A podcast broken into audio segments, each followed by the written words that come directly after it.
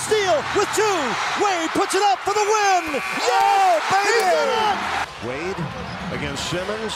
Seven seconds left. Forces one up and scores. It was a tough shot. It was a great shot. The 13th pick in the 2019 NBA Draft. The Miami Heat select Tyler Hero from the University of Green. Blocked by Bosch. Game over. Piece of it. Wade. Oh, a facial. Yes, and a foul. The Spurs will not foul. Final seconds. What a finish. It's back-to-back titles for the Heat. The 2013 NBA championship resides once again in Miami.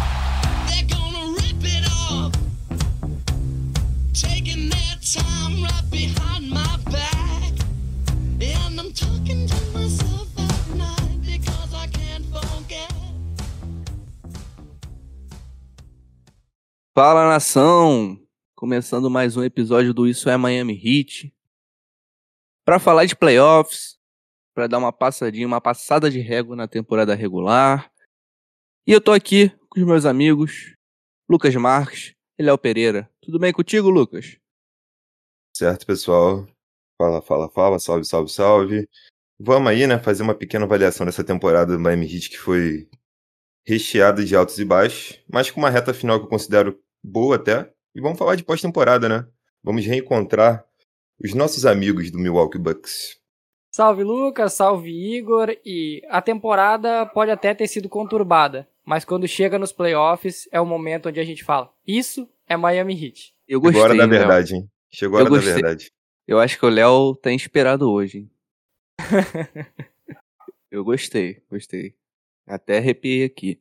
Então vamos, vamos começar fazendo um, um recap aí na, na temporada regular. Não vamos perder muito tempo, porque acho que o grande assunto é a série contra o Milwaukee Bucks, é essa revanche. É um Milwaukee Bucks um pouco diferente. Então, só pra passar a régua mesmo. Qual é a avaliação de vocês dessa temporada regular? Vocês chegam otimistas para os playoffs? É, o que que, qual foi a grande decepção? Qual foi a grande notícia da temporada? Va- vamos resumir bem. Lucas, Bem, começa aí. Eu acho que no último episódio aqui, eu pelo menos estava um pouco pessimista, né? A gente veio até com papo de play-in e tal. O Heat estava ali na, na boca do precipício já, né? Mas teve uma guinada depois disso. E teve uma sequência. lembra que eu falei? Me salvem nós, Boston Celtics. E o Boston Celtics realmente nos salvou. Salvou, salvou. O Heat ainda foi lá e venceu dois jogos do Celtics em Boston. É, deu um molezinho ali contra, o, contra um Chicago Bulls da vida e tal, mas acontece, coisas de Miami Heat. E teve um final de temporada que eu acho que foi bem satisfatório e eu acho que já é uma prévia do que pode ser os playoffs. Eu acho que pro Heat era muito interessante terminar bem a temporada. Até para dar um ânimo pra torcida mesmo.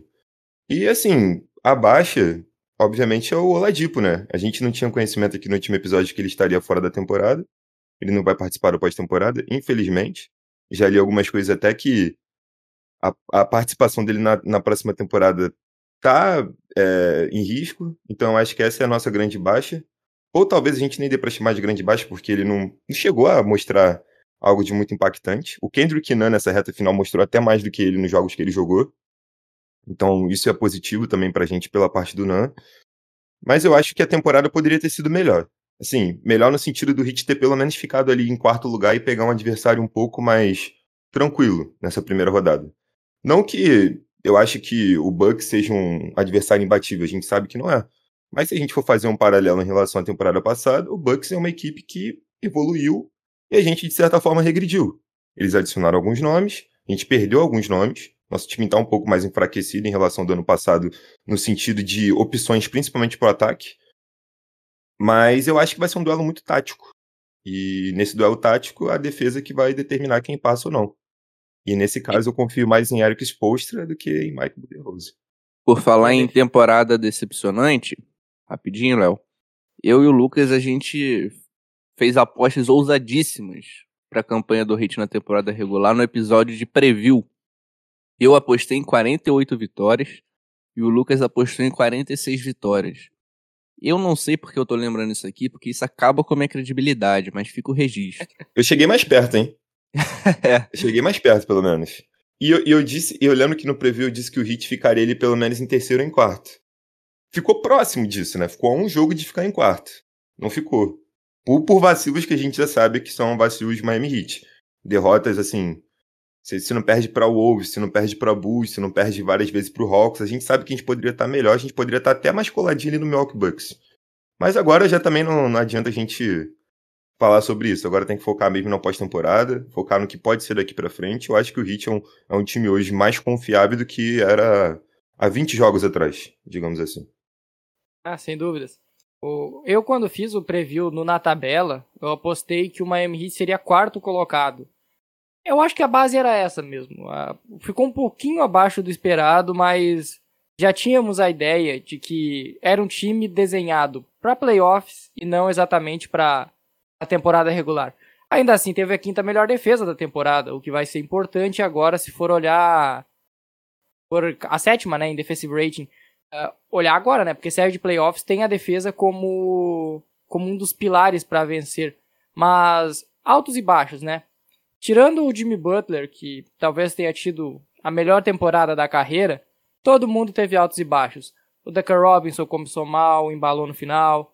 O Tyler Hero sofreu com uma inconstância gigantesca. O Banadebaio foi um dos o grande nome dessa que representa essa inconstância. Teve partidas de 40 pontos, teve partida que não fez nem 10 pontos. Então, e o, o Hit ele teve que meio que se reformular, né, durante a temporada.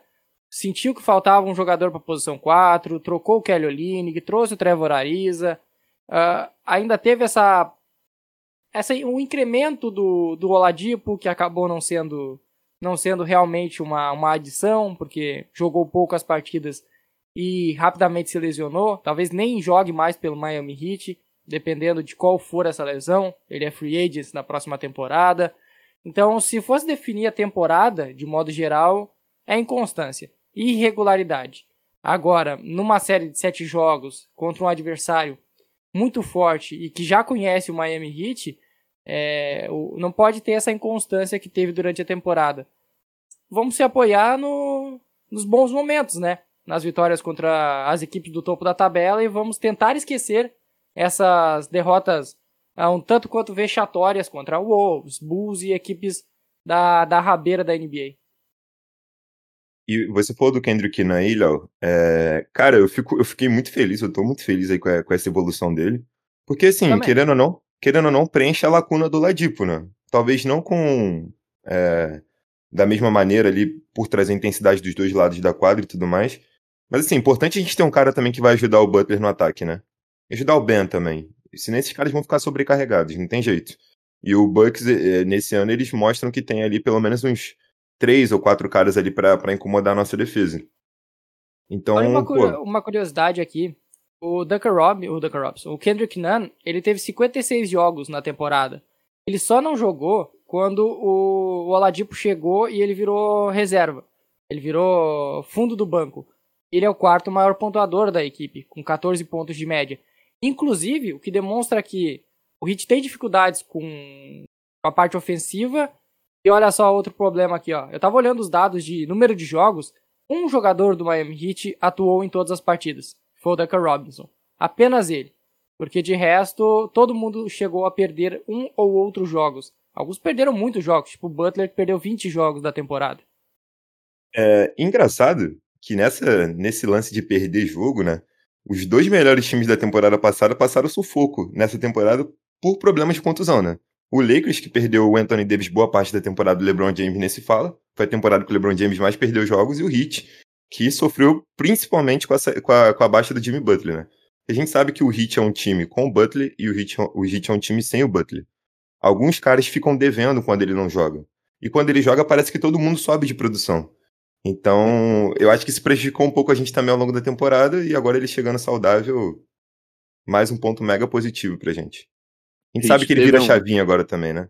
O Heat teve um recorde de 33 vitórias e 19 derrotas com o Jimmy Butler. Né, E quando você olha pro recorde total da temporada e olha pro recorde com o Jimmy Butler, você percebe o quanto ele impacta nesse time. O Heat perdeu, foi teve um recorde de 7-14 sem o Butler, se eu não me engano, não foi isso? Fazendo um rápido aqui, confesso que eu não sou muito bom de conta, mas eu acho que foi isso que eu tinha visto isso em algum lugar. Que com ele foi 33-18 e sem ele foi 7-14. Porra, o Heat, sem o Butler, poderia ter feito uma campanha ali para ficar lá no, no limbo mesmo do, da Conferência Leste. Sim, óbvio que o time evolui em algum momento, mas talvez a gente nem pegasse play-in sem o Jimmy Butler, né? Isso é algo que a gente não pode ignorar também. É, e aí é nisso que eu acho que eu gosto muito do Ben, mas eu acho que ele tem que aparecer um pouco mais nos momentos sem o Butler. E eu espero isso nos playoffs também, né? Ele vai precisar ajudar muito ofensivamente o Butler. Vai ser um cara que vai precisar um pouco mais de volume também. Exato. A gente vai se aprofundar um pouco nesse impacto que o Ben vai precisar ter para a gente vencer essa série. Mas só dando uma passada aqui no que o Léo falou, que ele citou o ataque, que foi um ponto de grande preocupação ao longo da temporada, né? Parecia que aquele ataque dinâmico que a gente viu na temporada passada não existia mais. A boa notícia é que o time parece ter encaixado nessa reta final. Acho que nos últimos 10 jogos, estatisticamente, a gente figura entre os 10 melhores ataques da liga. E a bola de 3, que foi um grande problema durante a temporada, começou a cair. Né? Nos últimos 15 jogos, a gente é quinta equipe em aproveitamento e esse aproveitamento beira os 40%. Então, se a gente está falando aqui de uma temporada conturbada, a gente chega para os playoffs com essa boa notícia. Sabe pelas mãos de quem que passa essa evolução na bola de três? Principalmente passa pelo Goran Dragic, porque recentemente ele teve partidas excelentes arremessando do perímetro e isso dá uma liberdade maior para os outros jogadores, para o Hero, para o Nunn, o Ducker Robinson. Até o Jimmy Butler teve jogo de quatro arremessos de bola de três, o que é algo. E quatro acertos, tá? É, Foram quatro, quatro, arremessos e quatro acertos. Qu- Quanto tempo que o Butler não metia quatro bolas de três na mesma partida? Há Desde Chicago, anos. provavelmente. Há Desde o tempo anos. de Chicago. Então, isso demonstra que foi abrindo espaço. Ter um jogador como o Goran Dragic, lembra que a gente falou que os problemas no ataque, uma solução podia ser o Dragic ser melhor aproveitado? Então, o Spolstra parece que também entendeu isso. E, e algo que evidencia um pouco o que o Igor falou de aproveitamento no ataque nesses últimos 10 jogos, o Heat nos últimos 10 jogos tem um recorde de 8 vitórias e 2 derrotas só. Perdeu ali pro Mavericks, sim, eu vejo como um jogo parelho e perdeu pro Bucks. Então assim, não foram derrotas é, pra gente falar que foram um desastre, foram vexatórias Sem, e sem tudo o mais. Butler nesse jogo contra o Bucks. Exatamente, sem o Butler ainda. Então, assim, o time cresceu de produção no momento que deveria crescer, e quem cresceu de produção também no momento que deveria crescer foi o Goran Dragic. O Dragic, assim, ele, em relação à temporada passada, ele fez nove jogos a menos só. E, numericamente falando, ele não fez uma temporada ruim. Inclusive, ele foi melhor do perímetro nessa temporada do que na temporada passada. Ele arremessou ali na casa de 0,6% melhor do que na temporada passada. Então, assim, o Dragic teve um volume menor de pontuação? Teve. Mas eu acho que o momento que a gente tem que fazer um recorte do Goran Dragic agora na pós-temporada. É quando eu acho que ele, os outros veteranos como o Trevor Ariza, Igodala, até mesmo o Dedmon, cara, que foi uma ótima surpresa, a gente não falou do Dedmon até agora, mas foi uma ótima surpresa, é um cara que preenche aquela lacuna que a gente estava precisando de um cara vindo do banco para brigar por rebote, para ter um cara mais dominante no garrafão, coisa que o Precious ainda não consegue entregar. Por mais que ele tenha tido uma partida boa aí contra o Pistons, né? É, numericamente falando. Então, assim, eu acho que o time do Heat ele é mais formado para playoffs do que para temporada regular em si. Se todo mundo ficar saudável, se todo mundo conseguir jogar, eu acho que é uma perspectiva muito boa, cara. Então, é que eu tô vendo muita gente da torcida já. Tem gente que fica com aquele papo de zica, mas tem gente que fala, pô, o Yannis vai, vai amassar a gente. Os caras estão os caras estão ainda com, com o retrato da, da, da, pós, da, da pós-temporada da temporada passada. Cara, eu acredito muito mais no Heat contra o Bucks que contra se fosse pegar um Nets da vida logo de cara. Então acho que o cenário não é tão ruim assim como tem gente pintando, não. Um ponto interessante é que eu cheguei até a citar em um podcast passado, acho que após a trade deadline, da importância do nosso banco de reservas. E demorou para engrenar, né? O Hero só engrenou nessa reta final depois da lesão, o Dredd que é a mesma coisa, e o Dedmon caiu como uma luva. Então acho que dá para destacar esse banco, é, esse núcleo, especialmente esses três caras, como um ponto positivo dessa reta final de temporada que a gente leva para pós-temporada, né? É, com certeza. O, como às vezes falta um certo talento para pontuar no, no quinteto titular, E ter jogadores com essa confiança vindo do banco e, e jogando bem. do- eu tô pegando a lista aqui. Dos, o, o Tyler Hero é a terceiro maior pontuador do Hit. O Goran Dragic é o quinto. O, então, o time precisa desses jogadores vindo do banco. Principalmente esse pessoal do, do backcourt, porque eles fazem a diferença no, no, time, da, no, no time atual, no elenco atual. E, e o Deadmon, Deadmon foi uma aquisição que não, não apenas surpreendeu a gente, como provavelmente até o, Spolstra e o Pat Riley. Talvez nem eles acreditassem no, no impacto que teria o Deadmon. Ainda tem problemas porque ele não joga junto com o Banadebaio. Então é ele ou o Adebayo em quadra. E, e aí fica aquela questão, né? O, o Hit perde um pouco ah, não tendo o Adebayo, principalmente na função de passador, na função de, handoff, de jogar sem a bola, de bloqueio também. É algo que o Deadmon não é tão bom assim. Mas é um cara efetivo, ele briga bem no, na tabela, tá toda hora pegando rebote ofensivo, que dá mais uma jogada pro Hit, até porque o Hit arremessa muito de três. Então, ter um, um bom um bom reboteiro ali para dar mais uma oportunidade é essencial pro Hit. Então, isso, isso fez uma, uma boa diferença na temporada. Apesar que o Kelly Olynyk, antes de ser trocado, também vinha fazendo uma boa temporada. Ou seja, aquela posição 4, 5 ali do Hit, ela, ela precisa de um jogador que seja útil, seja eficiente. Então não precisa ter um craque ali, mas que te- pelo menos colabore com alguma coisa, algo que o Atua não vinha fazendo. Há quem diga que o Hit perdeu na troca entre Olinick e Oladipo, hein? Há quem diga isso. É, a galera tá muito empolgada com, com o que o Olynyk fez lá no, no Rockets. O Rockets, Olha- o catado de time lá do Rockets, aí o Olynyk tá destruindo, eles estão, nossa, o Kelly Olynyk. E olha que eu Ele- gosto do Olynyk. Olinick vem com contrato generoso na próxima temporada, sem dúvidas. Sem dúvidas, sem dúvidas. Vocês falaram de perímetro aí. Eu acho que a série contra o Bucks também tem essa diferença em relação à temporada passada, né? A gente não tem um Jay Crowder que estava inspirado do perímetro na temporada passada. Um cara é, tão bem no perímetro atualmente, né? A gente sabe que o Ariza ainda mata uma bolinha de três, uma aqui, outra ali. Mas a gente não tem um cara que esteja inspirado que nem o Jay Crowder teve na temporada passada. Eu acho que isso também faz uma certa diferença nessa série. Pra mim, ele faz mais falta. O Crowder vai, vai ser uma ausência mais sentida na parte defensiva. Pra ajudar a marcar o Yannis Antetokounmpo. Pela o envergadura, pelo porte físico. Eu acho que o Ariza consegue, não é, fisicamente, ele não é que nem o Jay Crowder, mas de envergadura ele é um cara que, se eu não me engano, ele é mais alto que o Jay Crowder até. Acho que Eu na acho- inteligência o Trevor Ariza pode ganhar. Na leitura das jogadas, em, em roubadas, em antecipar passes, em antecipar jogadas, onde o Ariza vai ser mais relevante. É, eu acho que o jogo em si é, vai ser um jogo de defesa. Pra gente, principalmente, né? Acho que vai ser um jogo muito mais pautado na defesa do que no ataque. Então, acho que o Crowder faz essa diferença na defesa, mas o Ariza consegue suprir isso. É, Eu até destaquei com, com o Léo ontem numa gravação que a gente participou. Acho que o Ariza é muito capaz de cortar linhas de passe, de antecipar jogadas, e isso vai ser importante, principalmente naquelas barreiras que a gente forma contra o Tantocumpo. Então, se a gente conseguir forçar uns turnovers, se ele conseguir contestar bem os arremessos, o Antetokounmpo tem investido muito em fadeaways ali, é, de meia distância, então acho que nesse sentido, nesse espectro, o Ariza pode ser tão importante quanto o Crowder. Na temporada passada, limitamos o Yannis Antetokounmpo a 21 pontos e 50% do, de aproveitamento dos arremessos de quadra. É, dá pra dizer que é quase impossível manter novamente o Yannis nessa faixa de pontos. Só que a diferença da temporada passada para essa é que eles têm um jogador muito mais talentoso na parte defensiva e com potencial ofensivo, que é o Drew Holiday, não tinha na temporada passada.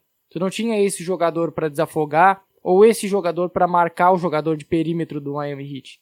Agora eles têm, eles melhoraram o time deles. Eles têm o quinteto mais sólido com com o Drew Holiday, o DiVincenzo, o o Middleton, o Yannis e o Brook Lopes. E- esse quinteto é mais sólido que o quinteto do ano passado.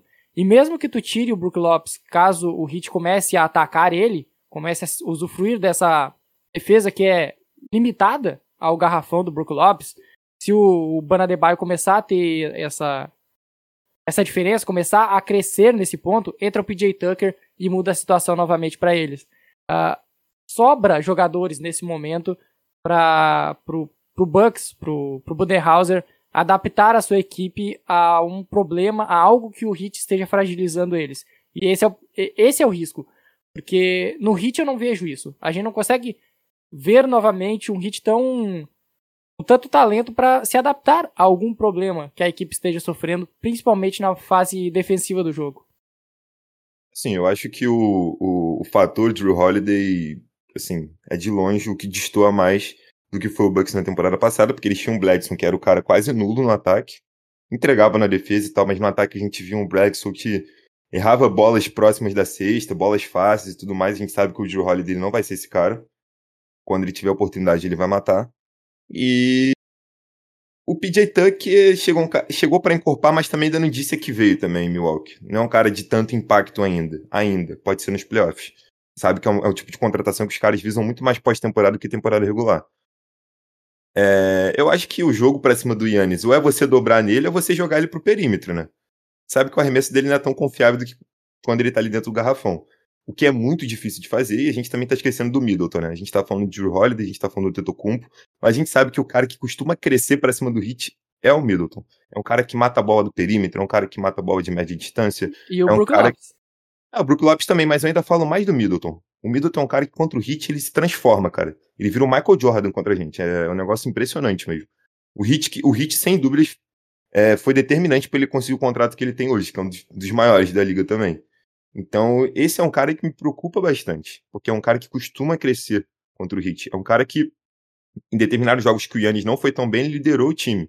Contra a gente, inclusive, a única vitória que eles tiveram contra a gente na série da temporada passada foi o jogo que o Yannis, o Yannis saiu machucado. Ele liderou o time e, e venceu, jogando muito bem. Botou a bola embaixo do braço e decidiu.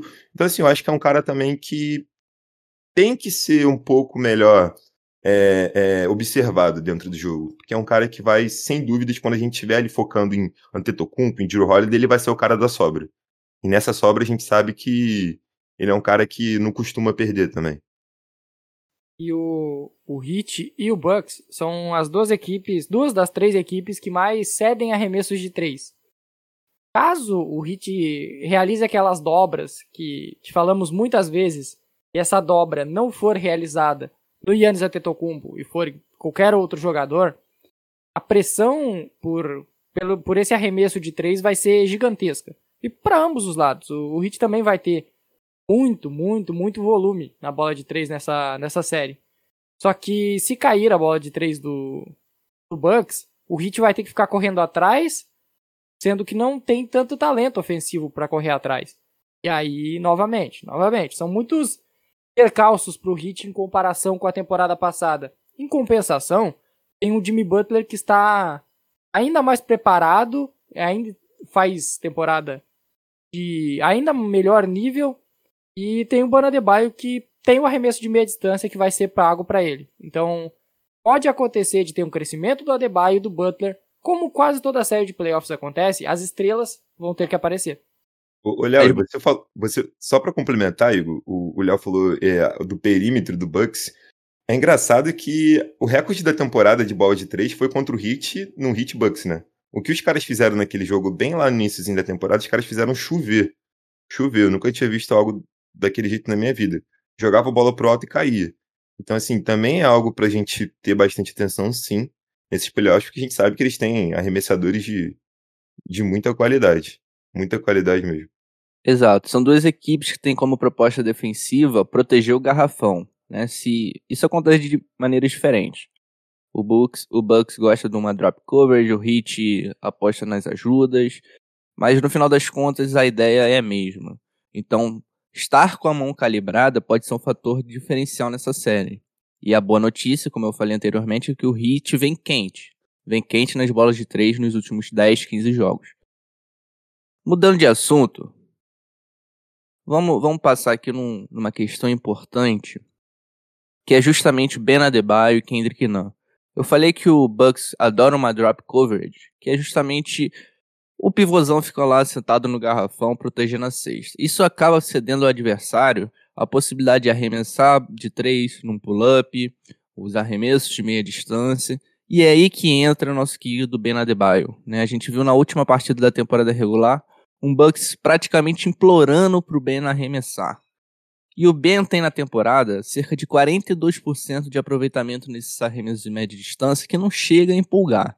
Não é algo que dá para se dizer que é eficiente. Né? uma evolução em comparação à temporada passada, mas ainda não é um número que beira ali os 50%, que é o ideal para esse tipo de arremesso.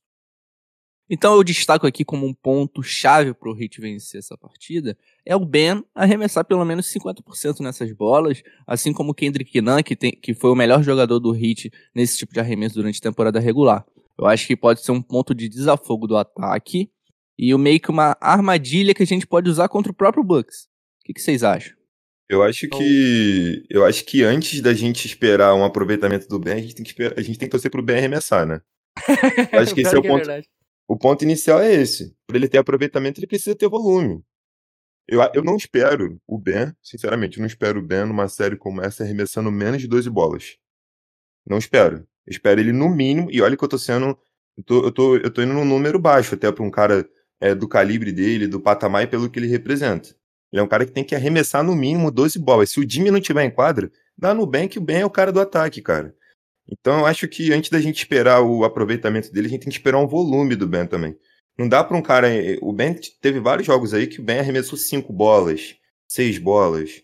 Não dá. É, é algo que em pós-temporada a gente é, não pode esperar isso dele. Tem, tem que entregar muito mais. Eu gosto muito do Ben, mas eu acho que nesse quesito ele fica devendo bastante ainda. Tá faltando confiança pro Bana Adebayo. Teve uma partida recentemente, acho que foi o, ou a primeira ou a segunda contra o Boston Celtics, que o Jimmy Butler saiu lesionado com lesão na face, né? Foi no, no olho que ele tomou a pancada. E após isso, quem controlou o ataque do Miami Heat não foi o Bana Adebayo. Muito longe disso. Ele até fazia uma boa partida, uma partida sólida. Mas quem chamou a responsabilidade, responsabilidade no ataque foi Duncan Robinson. Aí a gente viu o Duncan Robinson tentando armar, sendo ball handler, tentando atacar a cesta, infiltração, abrindo para receber ainda mais aquela jogada para o catch and shoot da bola de três. E naquele jogo eu notei, eu percebi uma coisa. O, o Bana Debaio não vai ser o, um jogador que vai controlar o ataque, controlar todas as ações do ataque de uma franquia. Pelo menos nesse momento. Ele não tem a confiança e talvez até o approach do, do Spolstra para realizar essa, essas ações. E se o Banadebaio não tiver confiança para arremessar um mid-range que vai ser pago para ele da cabeça do garrafão, o Hit vai ter muitos problemas. Porque dentro do garrafão vai ter dificuldades para pontuar, já que vai ter, além do Yannis Antetokounmpo, que é um, um dos melhores defensores da liga, ainda vai ter o Brook Lopes para fazer essa função, vai ter o PJ Tucker para ajudar ali, o Dante DiVincenzo também tem uma boa, uma boa defesa ali. Ou seja, se, se ele não conseguir arremessar dali ou não, não tiver volume na cabeça do garrafão, o Hit, a gente vai ter que encontrar uma outra solução. O Kendrick Nunn, eu tenho certeza que ele vai arremessar. E o, o problema do Nunn nunca foi esse. O Nunn, às vezes, ele é meio maluco, arremessa demais, mas a confiança para continuar arremessando, continuar tentando, ele sempre teve. Então ele vai tentar matar essa bola. Ele vai tentar, e se derem espaço, vão ter partidas de 30 pontos do Nan. Ele, quando começa a pegar fogo, quando começa a pegar confiança, é 8 ou 80. Ou ele faz 30 pontos, ou ele erra 30 arremessos. Essa é a experiência Kendrick Nunn. Perfeito, perfeito. Eu vou até fazer, vou defender o Ben Adebayo aqui, porque eu acho que ele fez um grande trabalho nessa partida contra o Celtics. Ele tá recebendo uma corneta aqui acima do tom. Eu acho que ele fez uma boa partida, foi muito Igor, eficiente não- nos não é arremessos de quadra. Eu tô te falando que não é corneta, é quase que uma, um pedido pro Banadebaio. A gente tá- acredita muito no Banadebaio, sabe? É, que a- pra gente sobra confiança no Adebayo. Então, ver ele arremessando tão pouco ah, é, é difícil pro torcedor, porque tu sabe que ele tem aquele arremesso e que ele pode acertar. Só que ele não tem confiança pra arremessar, pra tentar, ao menos tentar. E essa é a questão, esse é o problema. Perfeito, perfeito. Vamos avançar aqui mais um pouco. Falamos do Ben Adebayo. Eu acho que algo que a gente precisa realmente falar muito, que foi o grande diferencial do Heat na temporada passada, nos playoffs, é a execução no clutch time, na hora decisiva. Né? A gente viu um Heat passando trator por cima dos adversários nos playoffs passados, quando chegava ali nos cinco minutos finais e a partida estava apertada. Né? Um, era, um, era um offensive rate de 135.4, o que é simplesmente absurdo.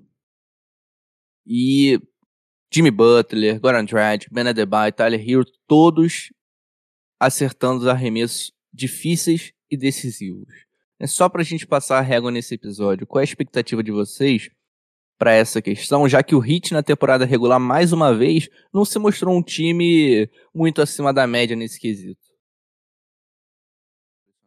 Não, completamente diferente da temporada passada. Nem se compara. A gente lembra que o Heat na temporada passada ia para momentos decisivos, nem prorrogação a gente perdeu, cara. Então, assim, foi um, foi um negócio que foi bem surreal. Mas eu acho também que o clutch time passa muito mais pelo Jimmy Butler do que pelos outros jogadores. Eu acho que até no clutch time dessa temporada o Butler ficou devendo em alguns momentos também. O Hero também, né? O Hero, sem dúvidas. Apesar que o Hero teve até um. O Hero. Numericamente falando, a temporada dele não foi tão ruim assim. Poderia ter sido melhor, poderia, mas não foi também um desastre. Mas eu acho que esse lance do clutch time se passa muito mais pelo Butler do que pelos outros jogadores. E pelo que você falou de temporada regular, Igor, até o Butler ficou devendo um pouco nesse aspecto. Eu espero que o Butler nos playoffs tenha aquele lance de virar a chavinha que nem foi na temporada passada, que eu lembro que em todos os jogos que a gente precisava de, de resultado, nos minutos finais, o Butler, de onde ele arremessava, ele estava acertando. Então, eu acho que ele é o cara que tem a maior capacidade de decisão do time. Disparado. Tem um abismo, depois tem os outros jogadores. Eu não vejo nenhum cara assim com tanto poder de decisão no time quanto ele. Então, por isso que eu acho que esse aspecto se passa muito por Jimmy Butler no momento final, o Butler também vai ser relevante para buscar o arremesso mais, mais fácil. Porque aquela infiltração, aquele ataque à cesta que o Jimmy Butler tem, ele é quase que uma pontuação garantida do Miami Heat. Mesmo que tenha em frente uma defesa que é muito boa no garrafão, o, o Butler consegue encontrar, seja na bola muito próximo à cesta, na bandeja, na infiltração ou no mid-range. Então ele precisa uh, maximizar o seu jogo. Não precisa no clutch time tentar arremessar de três. Deixa essa função para outro jogador. Se alguém tem que chamar a responsabilidade para bola de três, que seja o Tyler Hero, que seja o Dragic, seja outro jogador e não o Jimmy Butler. A não ser esporadicamente e no, no maior desespero possível. Mas no, o Butler tem que simplificar a situação e o Heat tem que simplificar as jogadas no final. Como não tem esse, esse pontuador nato que vai te garantir pontuação dos três níveis, no jogo, o, o, o Hit tem que fazer o mais fácil, o mais simples no momento final. Não adianta tentar botar o Duncan Robinson arremessar cinco bolas seguidas. Pouco acontece. Ou o Hero, ou o Dragic. Tem que tentar ficar, tentar se manter próximo do placar e aí no final, se precisar, uh, arrisca mais. Ser, ser mais ousado no finalzinho daí. Para encerrar, palpite. Lembrando que é proibido apostar no Milwaukee Bucks. Hit vence por 4x0, 4x1, 4x2 ou 4x3? 4x2 Hit. Eu também vou de 4x2 Hit. Eu falei até na, na live lá com o Big Tree. E é 4x2 Hit com um, um joguinho a mais do que foi na temporada passada. Eu vou de 4x3, então, com muita emoção. Só para complementar, eu acho que o matchup dos três primeiros com Hit, talvez o do Bucks seja o melhor. Porque do mesmo jeito que lá tem um grande defensor, aqui também Verdade. tem. Então é. acho que a, a, o melhor cenário pra gente é pegar o Bucks do que pegar o Nets ou o Sixers logo na primeira rodada. Eu gosto dessa confiança do Lucas, eu gosto. E aí, algum destaque extra, algo que passou batido no episódio que vocês queiram falar? Algum take ousado? Aproveitem que agora é o momento. Eu vou. Não vai ser tão ousado assim, mas o segundo maior pontuador da série do, do Miami Heat vai ser o Kendrick Nunn. Eu acho que vai ser a, a virada de chave do Kendrick Nunn de Gostei. Parar, o pessoal parar de chamar ele de peladeiro e finalmente considerar ele um jogador de NBA realmente. Concordo com o Léo, porque e tem outro fator que conta bastante com o jogador de NBA, ele é um cara inspirante, vai precisar de um contrato na próxima temporada. Então nada melhor do que você comer a bola nos playoffs e se valorizar. Perfeito. Então, pessoal, esse foi mais um episódio do Isso é Miami Heat. Que seja uma boa série de playoffs pra gente, que vença o melhor e que a gente consiga uma corrida tão boa quanto a do ano passado, cheia de momentos para recordar e, e cheia de histórias para contar. Deixa sua avaliação aí no, no seu agregador de podcast, se for possível, especialmente o Apple Podcast, que é de grande valia pra gente. E é isso, um forte abraço. A gente se vê na próxima. Go Hit! Valeu!